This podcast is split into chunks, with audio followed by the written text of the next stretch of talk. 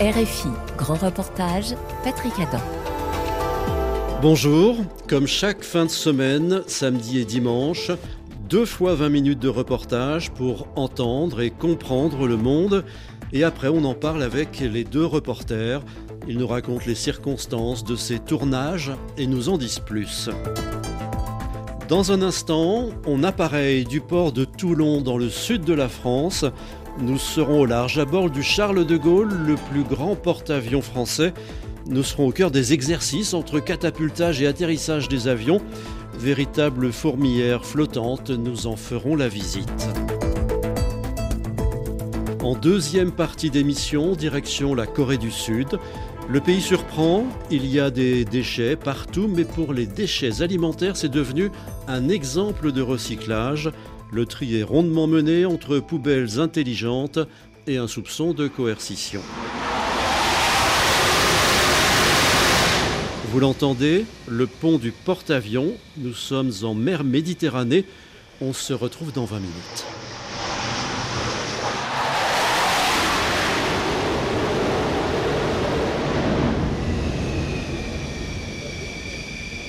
Quand euh, il y a eu une longue période d'interruption, il y a une certaine norme de réentraînement à suivre qui dit si vous n'avez pas euh, réalisé de manœuvre d'appontage depuis X jours, vous devez réaliser X appontage plus des recatapultages dans la foulée. C'est euh, les séquences qu'on réalise à chaque fois qu'on reprend une activité depuis une autre période d'arrêt. Et ça permet aux pilotes de reprendre les repères, de se réhabituer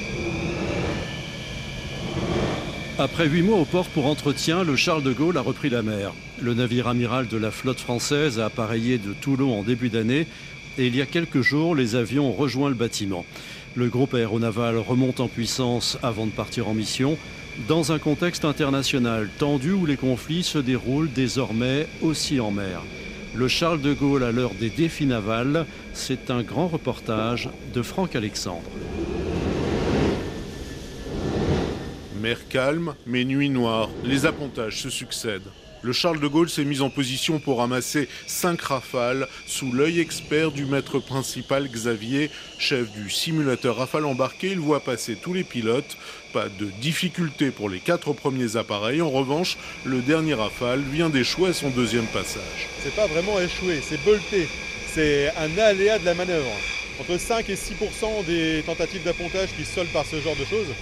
De plus, de nuit, la zone de bras, il euh, faut imaginer que c'est un terrain de tennis dont on vient viser la ligne centrale en arrivant à quasiment 250 km/h. Là, c'est un peu long, mais ça va le faire.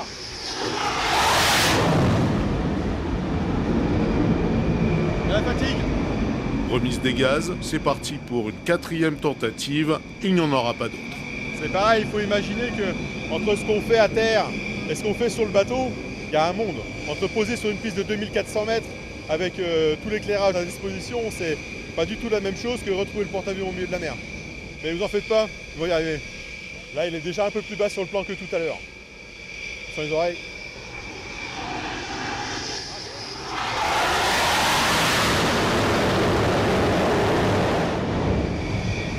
Succès. Succès. 23. Succès.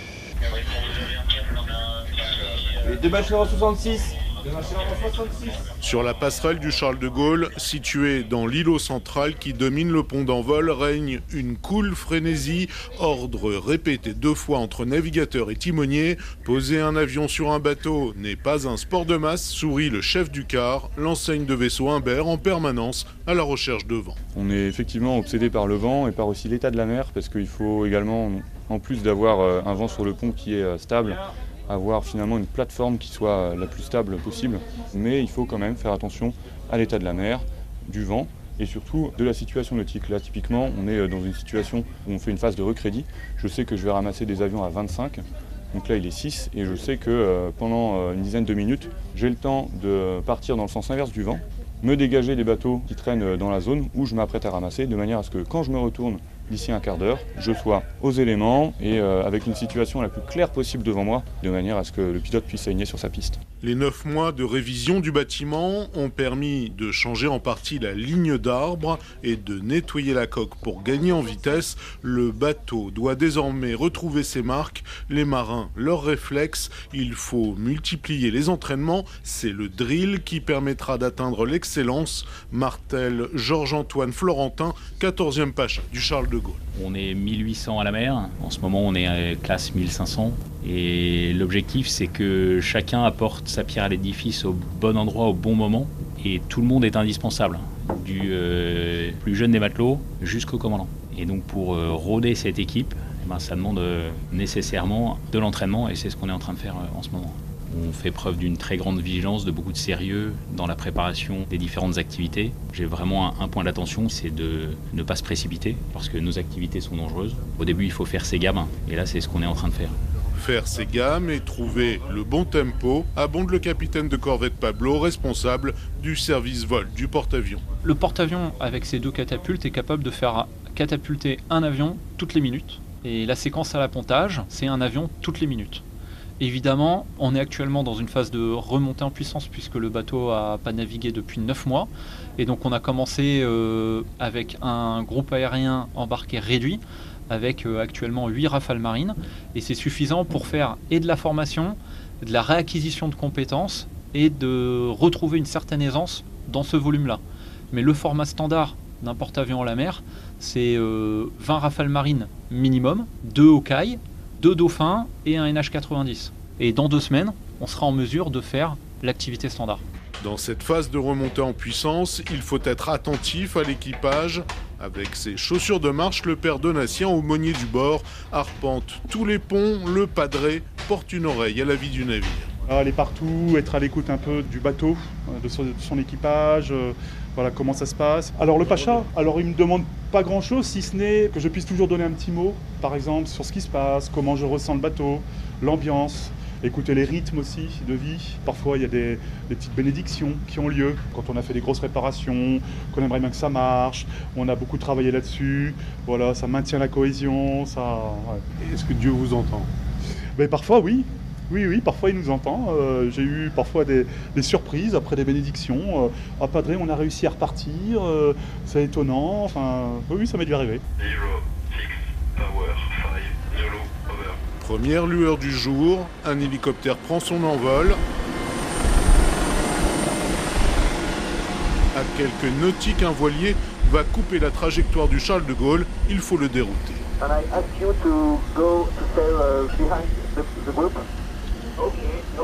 Car le porte-avions entame une manœuvre sensible, le ravitaillement à la mer. Il s'agit du tout premier ravitaillement opéré par le Jacques Chevalier, nouveau bâtiment ravitailleur des forces, presque aussi gros que le porte-avions. Les deux bateaux, bientôt rejoints par un troisième, la frégate d'escorte Chevalier Paul, naviguent de conserve, même allure au touche-à-touche, trois navires de front. L'approximation n'est pas permise pour l'enseigne de vaisseau Florent, officier conduit en second du Charles de Gaulle.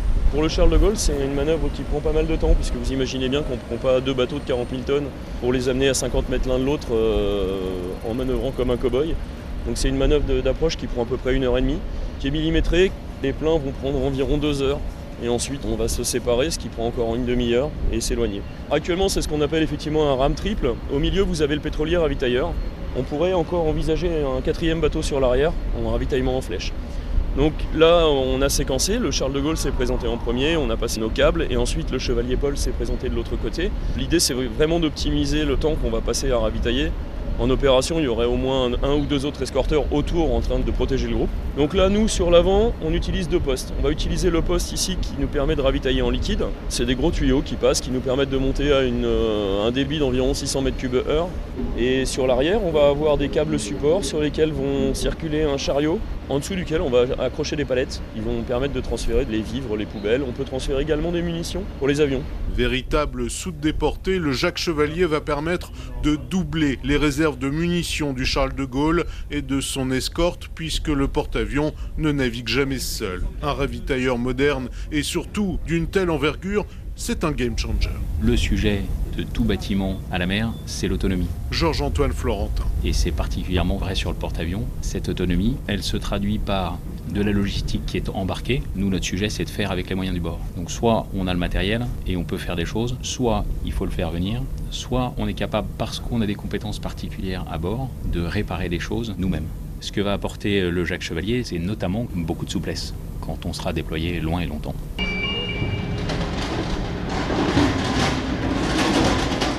Et avant de rejoindre les réserves, tout ce qui provient du bateau ravitailleur arrive dans le hangar aviation, le ventre du porte-avions. Moi j'appelle ça le cœur du Charles de Gaulle. Capitaine de frégate Christophe en charge du soutien technique. Parce qu'en en fait il permet d'alimenter euh, le pont en avion euh, disponible euh, qu'on puisse catapulter. en plus c'est un cœur qui bat jour et nuit. Donc vous avez en permanence des techniciens dans ces deux hangars, donc 2000 m2 chacun, ça fait presque au total un terrain de foot. Sous nos pieds, vous avez des soutes de munitions, en plus des deux centrales nucléaires. Et on est capable de monter ces munitions euh, morceau par morceau et de les assembler. Typiquement, on est sur de l'ordre de quelques heures pour monter l'ensemble de la munition, la travailler s'il y en a besoin et la préparer au local de préparation de la munition, et la monter sur le pont d'envol pour qu'ensuite les flottilles la prennent et la posent sur avion. Chaque rafale peut emporter jusqu'à 6 missiles à vocation RR, anti-navire et même nucléaire ou des bombes, les GBU, autrefois de 250 kg. Elles ont depuis sacrément grossi, signe d'un combat naval qui se durcit. Le lieutenant de vaisseau Eric est le chef du boom, l'armurerie du porte-avions. Le porte-avions a acquis de nouvelles capacités avec des classes euh, avant de 250 kg. Demain, nous serons capables effectivement d'assembler des bombes de 500 et 1000 kg. L'arrêt technique a été l'occasion effectivement de faire des modifications au niveau des tables d'assemblage et euh, des capacités de stockage qui évoluent. On va être en mesure euh, de taper des objectifs euh, forcément plus importants. Le plan opère, la feuille de décollage et des missions rythment la journée. Tout est millimétré, on ne s'appartient plus, souffle le capitaine de vaisseau Guillaume Denis, patron du groupe aérien embarqué. La première chose que j'ai fait ce matin en me levant, c'est récupérer le plan opère. Je savais que j'étais le leader de ce vol-là. J'ai fait du rétro-planning. 17h40, le catapultage. 35 minutes avant, 17h05, je dois marcher vers l'avion, monter et être équipé. C'est-à-dire que 15 minutes avant, à 16h50, je dois euh, m'équiper. Il faut briefer avant ça, donc briefer oh là, 45 minutes, c'est pas mal pour une mission de ce type-là, qui était une mission d'entraînement RR. Et avant cela, bien sûr, il faut préparer. Donc depuis 14h30 local jusqu'à au Bravo 17h40, puis le vol en lui-même d'une heure et demie. Le poser, le débriefing, hein, qui vient juste de terminer à 21h40.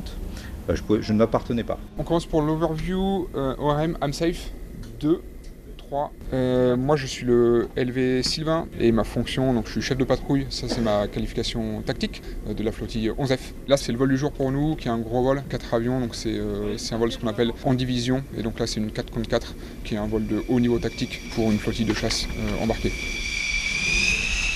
Une pontée de quatre chasseurs s'apprête à décoller, véritable chorégraphie sur le pont entre ceux chargés de fixer les avions à la catapulte et ceux qui donnent le départ, on les appelle les chiens jaunes. Forcément, on utilise les mains, pourquoi? Parce que c'est un environnement qui est extrêmement bruyant. Le capitaine de corvette Stéphane a déjà passé plusieurs années sur le Charles de Gaulle, il dirige le pont d'envol.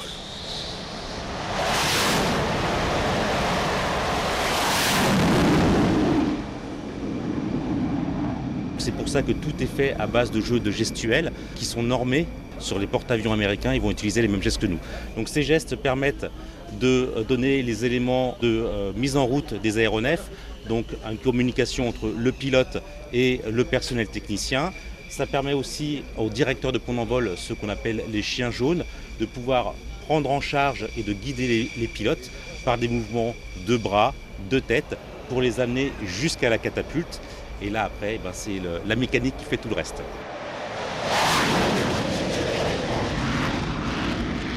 Sur 75 mètres, les deux catapultes propulsent les rafales à 250 km/h. Un nuage de vapeur recouvre le pont à chaque passage. Capitaine de corvette Pablo. La catapulte, c'est un outil hyper performant, mais ça a besoin de chauffer, ça se dilate à hauteur de plusieurs millimètres, voire centimètres. Il faut qu'on soit capable de catapulter un avion au nœud près, en fonction de sa masse, on calcule euh, la masse de l'avion en prenant en compte le poids du pilote individualisé, ses équipements, ils sont pesés quand ils arrivent, et donc on est euh, au nœud près. Un nœud, c'est 1,8 km/h. Donc voilà la marge d'erreur qu'on a sur un avion qui est catapulté à 150 nœuds. On est à plus ou moins 1.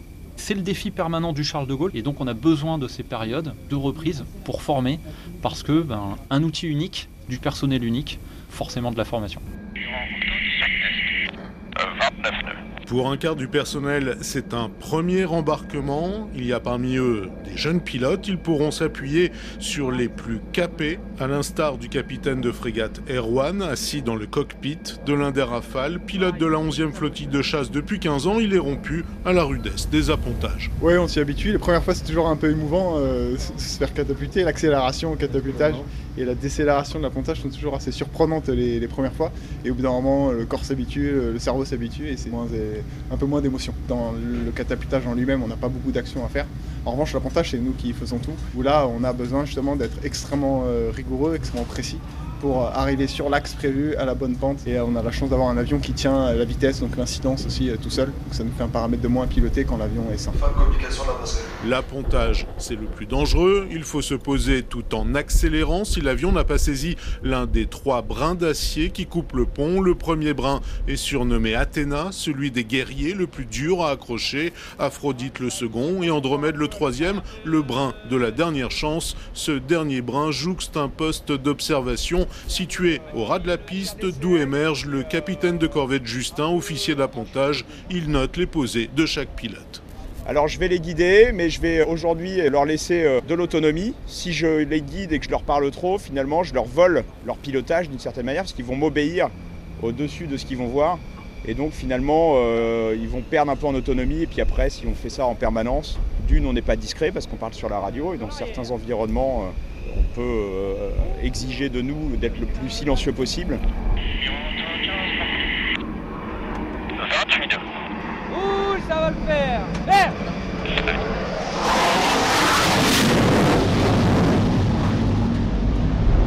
Ils s'accrochent encore un peu à la fin. Il un peu Ils sont bien débrouillés. Ils sont bien débrouillés. Il y a encore euh, des choses qui sont perfectibles. On est euh, toujours euh, dans la phase de réentraînement. Ça fait à peine une semaine qu'on est à bord. On se réapproprie l'environnement. Les pilotes trouvent leur marque. On note, nous, chaque passe, même des pilotes les plus anciens. On connaît chaque pilote, nous, en tant qu'officier d'appontage. Certains pilotes vont réagir un peu plus vivement que d'autres. Il y en a qui sont un peu plus nerveux. Voilà, l'entraînement se poursuit.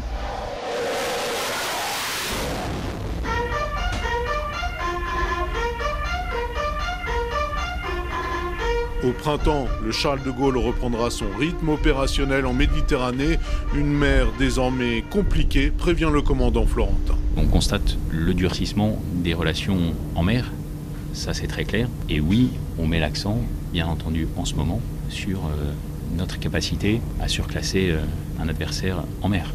Les tactiques de certains évoluent très vite, et ce qui fera la différence le moment venu, c'est notre capacité à innover aux tactiques de l'adversaire. Ce que j'observe, c'est que ceux qui veulent se doter d'une marine océanique crédible cherchent à se doter de porte-avions. Donc, euh, de mon point de vue, le porte-avions a toute sa pertinence aujourd'hui. Le porte-avions est taillé pour la haute intensité. Capitaine de vaisseau Denis, chef du groupe aérien embarqué. Il est autonome dans sa capacité à apprécier la situation avec son groupe aéronaval, ses différents moyens, sur la surface, sous la mer et au-dessus de la mer. Il est capable de décider des choses, parce qu'il a un état-major embarqué avec un amiral deux étoiles, il est capable de prendre des décisions, de réfléchir. Il est capable également eh ben, d'agir. Il a de l'armement à bord, en quantité, jusqu'à l'armement nucléaire. Donc il a tous les artifices en fait pour, faire de la guerre de intensité. Gagner la supériorité aérienne, frapper dans la profondeur, franchir des bulles d'interdiction, la chasse embarquée anticipe tous les spectres de la guerre de haute intensité. Erwan, pilote de chasse de la 11F. Donc on se prépare plus à faire face à des ennemis qui peuvent avoir des armements similaires aux nôtres, voire être en plus grand nombre que nous, avec des armements récents en termes de technologie. Nous, on s'entraîne aussi à attaquer des forces navales, donc euh, de partir depuis la mer pour attaquer une force navale à la mer. Et en effet, euh, en termes d'RR, il y a le météore qui est venu depuis quelques années euh, changer un peu la donne en nous permettant d'avoir une allonge encore plus augmentée pour tout ce qui est engagement RR. Et ça implique des tactiques assez nouvelles à mettre en place. Pénétrer sous des systèmes solaires, on s'entraîne souvent à ça, devoir partir de la mer pour rentrer sur un territoire et passer sous les volumes de détection des systèmes solaires pour être discret, rejoindre des points de tir et pour pouvoir ensuite s'extraire euh, du territoire. La devise du groupe aérien embarqué, c'est jusqu'au bout. Capitaine de vaisseau Arnaud, commandant des opérations. Jusqu'au bout, c'est une phrase de l'OA que l'officier d'appontage dit au pilote lorsqu'il est en phase finale d'appontage. Il veut appeler son attention et sa concentration jusqu'au toucher euh, des roues, jusqu'à la prise euh, de brin. C'est pas un ordre, c'est un encouragement jusqu'au bout. C'est presque une pensée philosophique. Comment ça se traduit euh, sur le porte-avions ben, C'est le réalisme. On, va jusqu'au bout, on va tirer la bombe ou l'obus de canon ou, ou le missile pour être le plus efficace possible et le moment venu le plus létal. À l'été, le Charles de Gaulle pourrait transiter par la bouillonnante mer Rouge pour rejoindre l'océan Indien et même au-delà, une décision éminemment politique qui sera prise au plus haut sommet de l'État. Le Charles de Gaulle à l'heure des défis navals, un grand reportage de Franck Alexandre, réalisation David Brocco. Bonjour Franck. Bonjour Patrick. On l'aura deviné RFI, vous suivez les questions de défense, d'où cet embarquement. Le Charles de Gaulle, on a le sentiment d'une fourmilière en mouvement constant, parfaitement ordonnancée, mais au cœur d'un environnement sonore extrême. C'est le sentiment que vous avez eu à bord? Absolument, le pont d'envol du Charles de Gaulle n'est jamais inerte, Patrick. De nuit comme de jour, des chasseurs sont catapultés puis ramassés, c'est l'expression consacrée. Mouvement incessant d'avions, donc jusqu'à plus de 30 par jour. Le hurlement des moteurs à réaction M88, il y en a deux par rafale, est presque permanent, assourdissant, impossible d'aller sur le pont sans un casque anti-bruit. Et le bruit du pont résonne jusqu'au cœur du bateau, dans les zones vies, pourtant à plusieurs étages en dessous, avec vous savez, des booms réguliers, tout vibre. Ce sont les avions qui se posent réellement. J'ai passé deux nuits à bord, Patrick, et à chaque fois j'ai été réveillé, secoué même par les appontages. Le porte-avions, c'est une grosse, grosse machine à bruit. Oui, en fait, on a le sentiment d'un concentré de beaucoup de choses qui met l'essence à rude épreuve. Vous nous avez parlé de l'ouïe, du son, pour ne pas dire du bruit. C'est aussi violent pour les autres sens, et je pense notamment à l'odorat. Oui, sur le pont, deux odeurs prennent au nez, celle du kérosène et celle de la gomme. Sur le pont, on est imprégné par l'odeur du carbone qui partout semble en suspension et il y a le caoutchouc brûlé, celui des pneus des avions qui à l'appontage et au catapultage laisse des traces noires sur la piste. Le Charles de Gaulle sent comme un circuit de Formule 1, voilà, avec ces deux odeurs âcres, tenaces, inoubliables. En revanche, dans la zone vie, Patrick, ce qui prédomine, c'est l'odeur des cuisines. Ah. Il y a presque 2000 marins à nourrir, jour et nuit. Je vous donne un chiffre. Il sort des fours de la boulangerie plus de 2000 baguettes par jour. Les effluves de nourriture envahissent toutes les coursives, les échappées, car dans un bateau de guerre, Patrick, il n'y a pas vraiment d'ouverture vers l'extérieur. Alors après Louis et l'Odera l'a vue, cette fois c'est plus doux. Comme tous les bateaux de la marine, hein, la coque du char de Gaulle est grise. La couleur, elle, il faut aller la chercher sur les marins. Effectivement, pour les marins qui interviennent sur le pont d'envol, il y a un code couleur, blanc à bande noire pour les vapeurs qui gèrent les catapultes, vert à trait noir pour les élingueurs qui veillent sur la mécanique, rouge pour les booms qui fixent les armements ou les carbus qui remplissent les réservoirs, et tous ces hommes sont commandés par les chiens jaunes, les officiers de pont qui, drapeau vert à la main, vont se pencher vers l'avant pour donner le go au pilote, leur dire c'est ok pour être catapulté sur un pont d'envol, pas de place pour l'imprévu, d'un seul coup de on doit savoir qui fait quoi et si chacun est à sa place. Et comme avec le bruit, euh, eh bien, on ne peut pas se parler. Tout est colorisé. Et on le comprend à vous écouter. Le Charles de Gaulle, c'est aussi tout un vocabulaire. Alors une question plus technique, on dit du porte-avions qu'il est catobar. Qu'est-ce que ça veut dire? Catobar, catapulte et brin d'arrêt, c'est le must pour un porte-avions, un système qui permet d'envoyer de vrais appareils lourdement armés avec beaucoup de carburant pour qu'ils puissent voler loin, longtemps. Seuls les porte-avions américains et le Charles de Gaulle en disposent. La marine chinoise en construit un, mais il n'y a encore rien d'opérationnel. C'est un savoir-faire rare. Trois brins d'acier qui traversent le pont. L'avion équipé d'une crosse d'appontage doit saisir l'un d'eux. Le premier s'appelle Athéna celui que visent les pilotes les plus aguerris, c'est le brin d'arrêt des guerriers, et ces brins d'acier, Patrick, sur quelques mètres, vont stopper les avions, une masse de 13 tonnes qui arrive à plus de 200 km heure. C'est un exploit permanent. Alors une dernière question, Franck, avant de quitter le pont du Charles de Gaulle. Je voudrais qu'on essaye d'en prendre la mesure. C'est donc le plus gros navire de la Marine nationale française. Comment est-ce qu'on peut se représenter sa taille? Il fait 261 mètres de long, c'est un peu moins de 3 terrains de foot pour 64 mètres de large, 42 500 tonnes de déplacement à pleine charge. C'est un gros bateau, mais néanmoins c'est un petit porte-avions. Son successeur, dans 15 ans par exemple, fera 300 mètres de long et près de 100 000 tonnes, comme les carrières de l'US Navy. Voilà, ça c'est la nouvelle norme. Merci Franck Alexandre pour ce grand reportage. Merci. Vous êtes sur RFI, on revient sur la terre ferme, cap sur l'Asie. Il y a deux solutions pour faire fonctionner la poubelle, soit votre carte, soit vous pouvez aussi taper le mot de passe.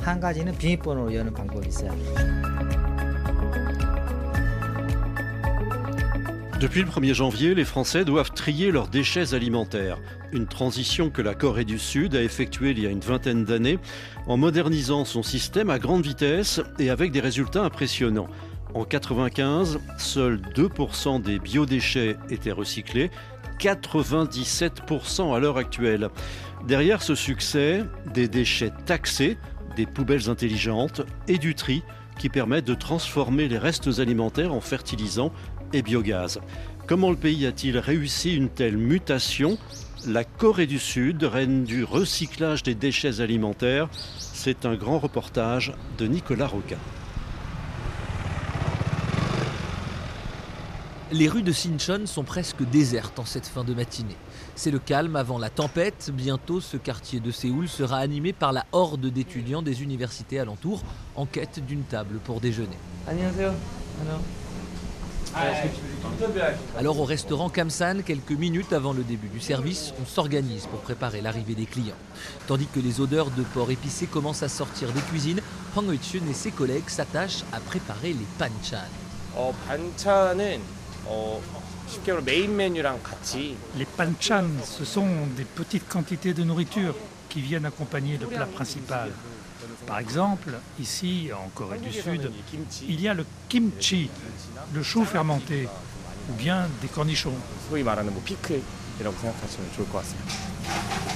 Ces accompagnements se dégustent gratuitement au restaurant, mais aussi dans la cuisine quotidienne des foyers sud-coréens. C'est un élément central de la culture culinaire nationale, un héritage précieux, mais qui pousse aussi au gaspillage. Nous recevons beaucoup de clients ici, et comme ils laissent souvent pas mal de nourriture dans l'assiette, alors euh, nous avons beaucoup de déchets alimentaires.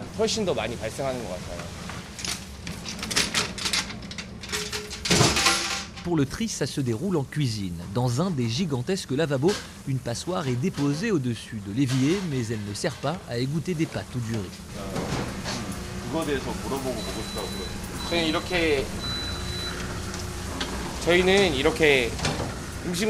J'essaye de faire sortir l'eau présente dans les déchets grâce à ce petit ami. Il faut sortir toute l'humidité et ne récupérer que les déchets alimentaires, les ingrédients. Si vous regardez, là, j'ai mis tout cela dans une boîte différente que je place ensuite dans cette poubelle spécialement prévue pour les déchets alimentaires.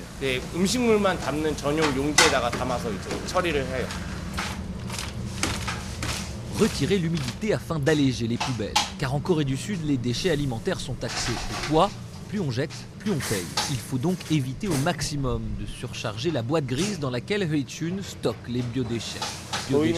En moyenne, on remplit 2-3 boîtes comme ça tous les jours. Entre les services, Hwang Hui-chun sort la poubelle devant le restaurant où elle est récupérée tous les jours. Il doit déposer un autocollant sur le sachet, l'une des trois méthodes utilisées en Corée du Sud pour s'assurer que chaque citoyen paye bien en fonction de ce qu'il jette. On peut aussi acheter des sacs poubelles spécifiques, mais dans certains quartiers, d'autres méthodes ont été mises en place. La gestion des déchets est la responsabilité des collectivités locales. À Séoul, ce sont les goûts, équivalent sud-coréen d'un arrondissement ou d'un district. À Songpa-gu, l'un des plus peuplés de la capitale, on mise sur les nouvelles technologies. Ici, dans l'arrondissement de Sangpa-gu, chaque personne jette environ 76 kg de déchets alimentaires tous les ans. Chang Soo-il dirige le recyclage alimentaire pour l'arrondissement. Il nous emmène à Helio City, un gigantesque complexe d'appartements ou bien des apateux en coréen. Un ensemble de 84 gratte-ciel uniformes dans lequel résident près de 10 000 foyers. Et dans cette ville miniature, le tri des déchets alimentaires s'organise grâce à une machine, une sorte de poubelle intelligente. Il y a deux solutions pour faire fonctionner la poubelle, soit votre carte, soit vous pouvez aussi taper le mot de passe. Pyongyang gère la maintenance du système dans l'arrondissement. On place la carte comme ça ici. Et euh, chaque foyer ou chaque ménage a sa propre carte. C'est une sorte de carte de résident. Donc ici, là, vous pouvez voir toutes les informations du foyer, le solde des déchets quotidiens. Par exemple, là, c'est pour l'appartement 526 21 03. Et si euh, on referme la poubelle, ça comptabilise 0 g de déchets. Mais en fait, la poubelle va peser automatiquement, lorsqu'on jette, en disant 50 grammes, 200 grammes. Ensuite, on repasse la carte et ça se referme. 200g, 1kg 그렇게 나오는 거고요. Et après, comment est-ce que les gens ils reçoivent leurs factures Ils la reçoivent chez eux euh 비용은 안 나오죠. 선불카드니 선불만 나오는 거예요. 이거는 La carte n'est qu'un prépaiement en fait. Les gens reçoivent un mot plus tard et leur facture de la part de l'arrondissement. En fait, les données sont envoyées une à deux fois par heure à un site de compteur alimentaire pour qu'elles soient analysées en temps réel par l'agence du ministère de l'Environnement. En moyenne, la facture ne dépasse pas les 2 euros par mois, une dépense raisonnable et qui semble acceptée par la population. En revanche, pour ceux qui ne respectent pas le tri, les amendes peuvent grimper jusqu'à plusieurs centaines d'euros et la présence de caméras de surveillance surveillance autour des poubelles incite à se plier aux règles. Donner une amende, ce n'est pas le premier réflexe. D'abord, nous allons prévenir le bureau de cette résidence, leur prodiguer des conseils pour être certain que le message passe bien au niveau des habitants. Nous essayons de faire en sorte que les erreurs ne se répètent pas. Mais si cela se produit encore et encore et encore, alors là, oui, nous allons certainement devoir faire payer des amendes. Mais c'est vraiment notre dernier recours. L'idée n'est surtout pas de créer une mauvaise ambiance autour du système de tri. L'objectif, c'est d'éduquer les résidents avant d'en arriver là. D'accord. Et ces poubelles, elles sont ramassées euh, à quelle fréquence ici Habituellement, c'est trois fois par semaine, mais la quantité de déchets varie selon la période de l'année. Pendant les vacances, par exemple, on note une grande différence. Mais comme on peut suivre en temps réel le taux de remplissage de la poubelle, on peut, on peut voir là, regardez, on est à 10%, 12%. Donc si on est à 100% de remplissage, c'est plein. Alors la lumière bleue s'allume et on ne peut plus l'utiliser. La personne en charge sort alors la poubelle et les ramasseurs l'emmènent à l'usine. Parfois, on doit même passer tous les jours. Et donc là, une fois qu'ils ramassent ces déchets, c'est quoi la prochaine étape? Venez, on va aller voir l'usine de traitement des déchets. L'essentiel du ramassage se fait après 21h, 22h, quand tous les citoyens ont cuisiné et vidé leurs poubelles. Donc on les emmène à ce moment-là et on essaie de tout déposer à l'usine de traitement vers 5h du matin.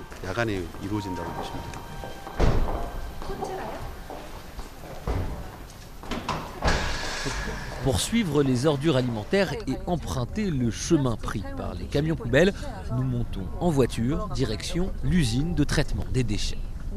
Choi Yang-hyung nous accompagne, c'est elle qui a mis en place ce système de poubelle intelligente à Songpagu. Je pense qu'avant de pouvoir mettre en place ce genre de système, il est nécessaire de faire en sorte que la population prenne conscience des bienfaits que cela représente pour l'environnement.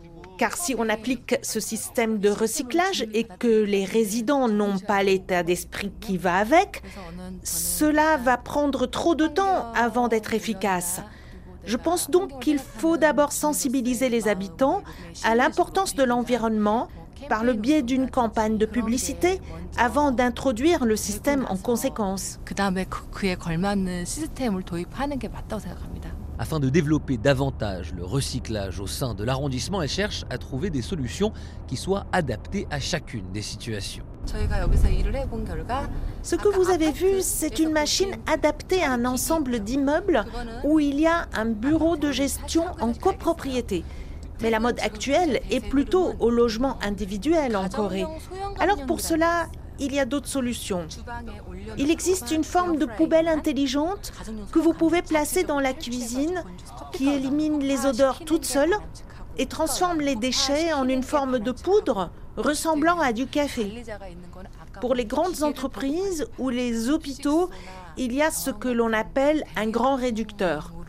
C'est une version de taille supérieure à la machine que vous avez vue tout à l'heure qui permet de désodoriser, sécher les déchets, tout cela à l'intérieur. Mais ces innovations ont un coût. Pour l'instant, malgré les impôts et les partenariats avec le privé, le recyclage reste une charge significative pour le gouvernement central. Chaque année, le programme de gestion des déchets alimentaires représente 550 millions d'euros de budget à l'État sud-coréen. Mais pour se financer, les pouvoirs locaux cherchent d'autres solutions. Changsui. C'est une usine qui a été construite en attirant des capitaux privés, mais elle a été donnée à notre arrondissement. En clair, en échange de la construction du projet, nous avons offert une concession de 20 ans à l'entreprise qui s'appelle Reclean. Elle s'occupe de la gestion de l'usine, mais elle récupère les profits pendant 20 ans. Nous en sommes toujours les propriétaires, mais l'opération est gérée par Reclean. C'est un contrat qui est encore en cours pour une dizaine d'années. Une explication interrompue par le freinage de la voiture qui s'arrête en bordure d'un petit canal. Devant l'entrepôt d'où sortent de larges tuyaux métalliques, des dizaines de camions sont garés. C'est dans ce décor que nous retrouvons Kim Park-soo.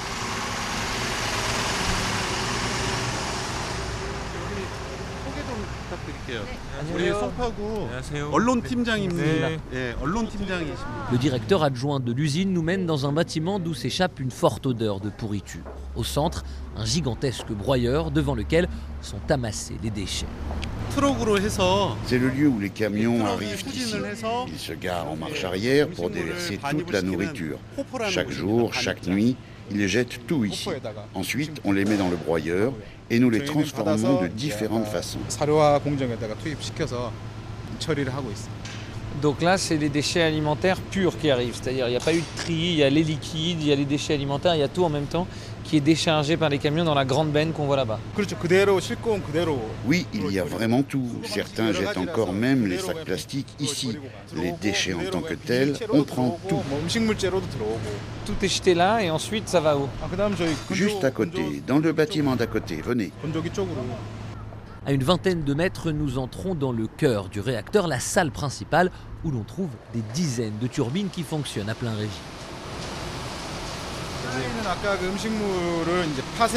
Ici, toutes les machines ont des séchoirs.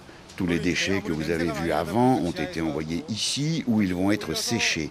Comme le processus de broyage dégage une odeur extrêmement forte, en fait, on le fait en souterrain pour éviter que ça pue trop. Après un premier séchage, il continue à fonctionner de façon automatisée. Le transfert, lui, est assuré par des convoyeurs automatiques aussi. Nous, les humains, nous ne faisons que surveiller. On voit un petit peu de fumée ici et il y a presque une odeur, euh, au début ça, ça sent très fort et puis après on a l'impression qu'il y a presque une odeur de patate douce. Est-ce que vous chauffez les aliments, c'est ça, pour les sécher? Oui, on chauffe à 130 degrés pour bien sécher les aliments. Si les déchets alimentaires sont passés dans la machine, le taux d'humidité passe de 75 à seulement 5%.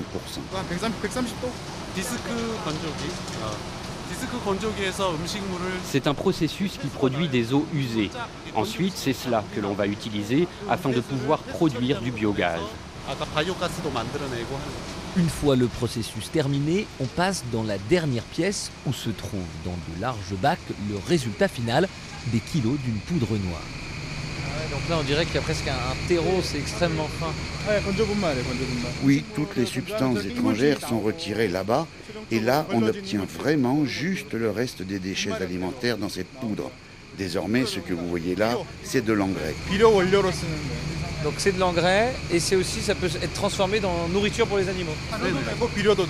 Oui, c'est les deux, de l'engrais et de l'alimentation animale. Mais ici, nous produisons surtout de l'engrais maintenant, car la consommation de viande a nettement baissé ces derniers temps. Et puis chez nos clients, il y a la crainte que l'on transmette la grippe porcine ou aviaire aux animaux si on leur donne cela comme nourriture. Donc là il y a, je sais pas combien il y a de sacs, 1, 2, 3, il y en a une vingtaine, une trentaine. Combien de sacs à peu près euh, comme ça vous en produisez par jour? Combien de kilos est-ce que de cette matière vous produisez dans cette usine tous les jours? Entre 40 et 50 tonnes. Est-ce qu'on peut avoir une idée de combien de temps ça prend entre le moment où le camion décharge là-bas et le moment où ça arrive comme ça à, euh, voilà, à être de l'engrais pour les plantes? Tout se passe en une journée.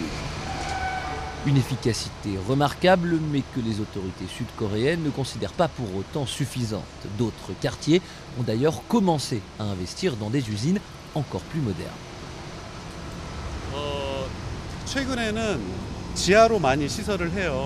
Récemment, beaucoup d'installations ont été construites intégralement en souterrain.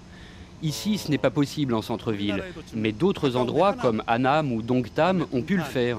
Cela a pris une décennie à construire. Mais si vous allez là-bas, tout est en sous-sol.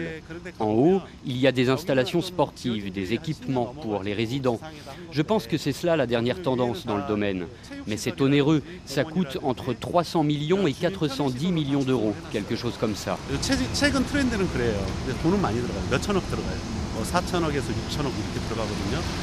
Un investissement auquel toutes les localités ne peuvent consentir, mais qui permet d'améliorer. Le processus est souvent d'augmenter la création de biogaz. Car si cette usine en crée, cela sert simplement pour l'instant à limiter les odeurs sur le site. Mais l'objectif à terme pour le gouvernement, c'est que les déchets alimentaires permettent ensuite de chauffer des foyers. C'est d'ailleurs déjà le cas dans certaines régions.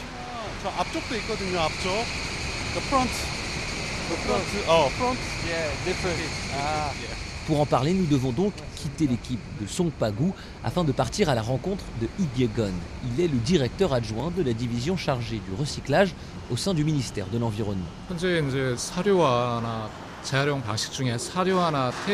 Aujourd'hui, avec nos méthodes de recyclage et de compost, nous sommes parvenus à produire beaucoup d'alimentation pour les animaux et beaucoup d'engrais. Mais la demande de ces deux produits est en train de décroître radicalement. Donc notre nouvel objectif est d'étendre la production locale de biogaz en prenant en compte les demandes de la population. Et comment est-ce que vous comptez euh, y parvenir euh, Est-ce qu'il y a des investissements qui sont prévus Est-ce que voilà, il y a des sites qui vont être construits? Pour élargir la production du biogaz grâce aux déchets alimentaires, nous avons fait passer une loi en décembre 2022 afin que les gouvernements locaux soient contraints de commercialiser un certain montant de biogaz issu des déchets alimentaires. Pour cela, nous apportons un soutien national afin de permettre aux gouvernements locaux de mettre en place cette réforme et nous allons investir à l'échelle du pays pour la construction des usines et des installations nécessaires. Désormais, les entreprises de l'agroalimentaire ont des objectifs chiffrés annuels de création de biogaz qui doivent permettre une augmentation de 50% de la production à l'échelle nationale d'ici 2025, son utilisation doit aussi être amené à se diversifier. Nous essayons de promouvoir le biogaz comme l'une des solutions de réduction des gaz à effet de serre afin d'atteindre la neutralité carbone. Maintenant, le biogaz que nous produisons, c'est du méthane qui peut remplacer le gaz utilisé en ville, chez les gens par exemple. Mais maintenant, nous pouvons aussi produire de l'hydrogène et c'est cette direction que nous voulons prendre, étendre la production d'hydrogène grâce alimentaires. Malgré les investissements et les progrès effectués, la Corée du Sud peine toutefois à régler le problème à la source. Chaque année, les Sud-Coréens produisent 5 millions de tonnes d'ordures alimentaires, un chiffre que les autorités ont bien du mal à faire baisser significativement. Nous avons déjà tenté de résoudre le problème, mais le sujet déchets alimentaires est une question culturelle. ici, au-delà d'être uniquement un sujet environnemental. C'était perçu comme quelque chose de vertueux, de positif, de préparer beaucoup de nourriture pour améliorer les conditions de vie. Désormais, il y a des déchets alimentaires inutiles qui sont produits. Une large large partie de ces restes viennent des restaurants, qui sont des organisations privées, donc c'est difficile pour nous d'intervenir. Mais nous savons que la réduction des déchets alimentaires est extrêmement importante. C'est un problème dont nous avons conscience et que nous allons tenter de résoudre.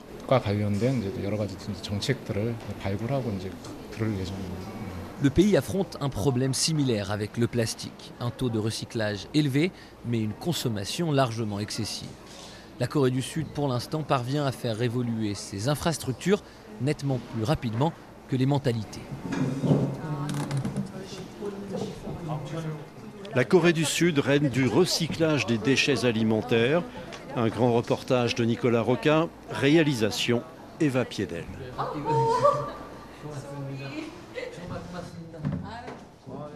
Bonjour Nicolas, correspondant de RFI à Séoul, en Corée du Sud. Bonjour Patrick. Un reportage sur le tri des déchets, ça n'est pas forcément l'idée qui s'impose immédiatement quand on pense reportage. Alors comment est-ce que ce projet est né? En fait, il est né d'un paradoxe, parce que quand on arrive en Corée du Sud, le premier a priori, c'est de se dire que le tri des déchets, l'organisation du recyclage est très désorganisée. On voit euh, qu'il n'y a pas beaucoup de poubelles dans la rue, euh, non plus dans les immeubles. On voit euh, des espèces de tas de déchets à côté d'arbres en pleine rue, des cartons. mais en fait, derrière cette apparence désorganisée, il y a un système qui est assez relativement bien rodé, avec le tri des déchets alimentaires qui est un aspect extrême de ce système, car c'est sûrement le plus, euh, le mieux organisé, mais euh, c'est assez révélateur de ce qui se passe aussi pour les autres types de déchets. Ah mais justement, pour les autres types de déchets, alors ça se passe comment? Eh bien, c'est assez similaire avec ce que j'ai décrit euh, pour les déchets alimentaires dans le sujet. Il y a un système de sacs avec des euh, couleurs euh, consacrées pour les plastiques, les vinyles. On va aussi les acheter dans les supermarchés ou dans les, petits magasins de proximité. Pour les cartons, on peut simplement les déposer dans la rue. C'est un peu moins bien respecté que pour les déchets alimentaires, mais c'est tout de même assez respecté parce qu'il y a une prise de conscience collective, mais aussi parce qu'il y a des amendes qui sont relativement élevées. Et puis, moins commun, il y a aussi des récompenses en cas de délation. En Corée du On peut recevoir de l'argent de la part euh, de l'administration locale si on a euh, dénoncé son voisin, par exemple, car on juge qu'il n'effectue pas bien euh, son tri. Un système assez euh, particulier. Euh, en effet, Nicolas, vous évoquez la consommation de plastique à la fin du reportage. Est-ce que au quotidien, cette consommation en Corée du Sud est particulièrement élevée? Oui, elle se constate euh, en effet au, quotidien, malgré l'interdiction, par exemple, du don gratuit de sacs en plastique dans les magasins. Les habitudes ont la vie dure ici. Les fruits sont emballés dans du plastique. Dans les magasins, on donne un, sac plastique un peu comme un réflexe. Tout est emballé, suremballé. Il y a également beaucoup de livraisons ici encore une fois, le plastique joue un rôle euh, très important. Euh, c'est un des pays qui a l'une des consommations les plus élevées au monde par habitant, mais malgré tout, il y a tout de même un taux de recyclage qui s'est largement amélioré. Il est autour de 60%. Effectivement, c'est un taux euh, assez fort hein, si on compare avec d'autres pays. Néanmoins, Nicolas, est-ce que vous avez l'impression qu'il y a des résultats efficaces, je dirais, dans la politique environnementale plus globale de la Corée du Sud, au-delà du tri des biodéchets ou est-ce qu'il y a aussi une part de communication de la part des autorités, autrement dit un peu de greenwashing? Alors, euh, la volonté de lutter contre l'image très euh, négative euh, qu'a pu subir la Corée du Sud sur la question du tri des déchets a été très importante. Auparavant, oui, il y avait du recyclage dans une quantité limitée, mais surtout les déchets étaient incinérés ou bien même exportés, notamment pour le plastique, longtemps vers la Chine, ensuite au Vietnam. En 2019, les Philippines ont renvoyé des tonnes de plastique qui étaient considérés non recyclables vers la Corée du Sud. Il y a eu de la couverture médiatique sur ces sujets. Euh, il y a eu également beaucoup de critiques autour euh, d'une véritable montagne de déchets qui a pris feu en 2019 euh, dans une zone rurale du pays. Il y avait tellement de déchets qu'il y a du gaz qui s'était créé et qui avait donc créé un incendie en fait, toutes ces couvertures médiatiques négatives, alliées à une forme de prise de conscience, ont fait réagir les autorités qui ont décidé euh, d'investir assez massivement dans le recyclage et dans euh, une meilleure gestion euh, des déchets. Il fallait avoir une gestion efficace et ça passait par un taux de recyclage très élevé de ces déchets. Et donc voilà. Merci Nicolas Roca pour cette plongée au cœur du tri des biodéchets en Corée du Sud. Grand reportage, le complément du samedi se referme. Rendez-vous demain 9h10 temps universel. Nous serons à Trieste, ville du nord-est de l'Italie. C'est là qu'arrivent les migrants qui ont emprunté la route des Balkans. Beaucoup ont été battus, volés en route, affamés aussi jusqu'à manger les feuilles des arbres pour survivre. Témoignage demain plus léger. Nous serons aussi aux Canaries d'où s'élancent ces navigateurs à bord de voiliers de toute taille. Ils se lancent à l'assaut de l'Atlantique et nous ferons partager leurs rêves. Merci à Alexandre Cayuela pour la réalisation. Dans un instant, un journal.